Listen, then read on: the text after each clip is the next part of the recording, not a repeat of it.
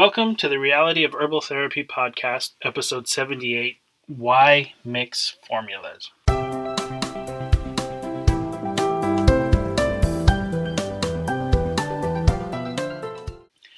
So the other day, somebody called and they were having some um, bowel blockage issues and stuff. And um, a couple episodes ago, I did an episode talking about why you would want to take Colsur with colonic caps um, and and how they work together. Um, and so the person that called and, and was asking about it, they were taking colonic caps and having all sorts of problems. They were going and having colonics done, um, and they just couldn't get past it. Um, so I, I started talking with them and explaining, well, you need to take the colonic caps, but you need to take something with it. Um, and of course, you know, I, I would suggest Colsur.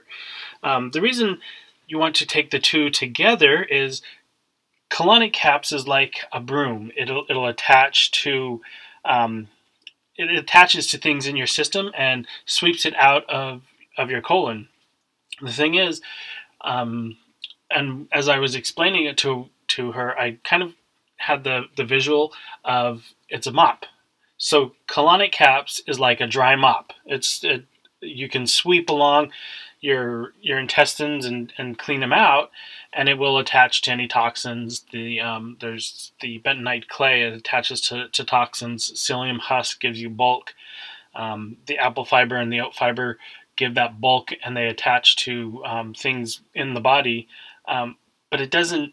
It just kind of like brushes off on the surface. So I had suggested adding the Colsur because it is Colsur is like adding a super strong cleanser to the mop, to the dry mop. So you're no longer using a dry mop, you're using a wet mop with a super cleanser that can scrub and clear out your, your intestines.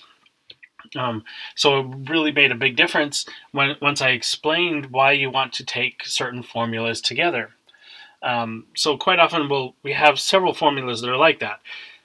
Um, Colsur and colonic caps um, is a really good example. Um, and you might want to add Clean Lax if you're taking the colonic caps, but it's not really moving out. Um, Clean Lax works together with that.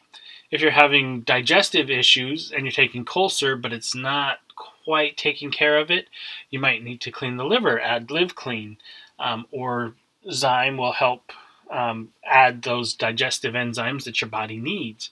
So um, and a lot of times people will ask, "Oh, well, can I take this herb with this herb, or take this and this at the same time?" And yes, yes, you can take the herbs together. Um, all of our formulas work very well together, um, but quite often, you know, it's not. It's one. It you don't have to be afraid of. Oh, I can only take this one thing. Um, it, they're formulas and they're very synergistic. They work very well together. Um, another wonderful example is um, if you're having if you're having blood problems, to take Nemia um, to help build up your blood and strengthen it. But there may be toxins there in the blood that you want to clear out, so you would want to take blood blood wash along with it. Um, or say you, you're having major joint problems, arthrite is always important for joint problems, um, but it's not healing fast enough. Take tissue mend along with it. Um, tissue mend is one that we generally anything that you're wanting to do any healing with, add tissue mend along with it, and it will help. Um, another one of our formulas that goes along with just about anything. If you're taking a formula but it's just not working fast enough for you, um, take one travel along with it, and it will speed up how fast it works. So hopefully, this um, short little talk discussion here will help you see that um, it is just fine to take multiple formulas together, and it is also just fine to take them in combination so that you're attacking a problem from multiple different angles. And we will talk to you later.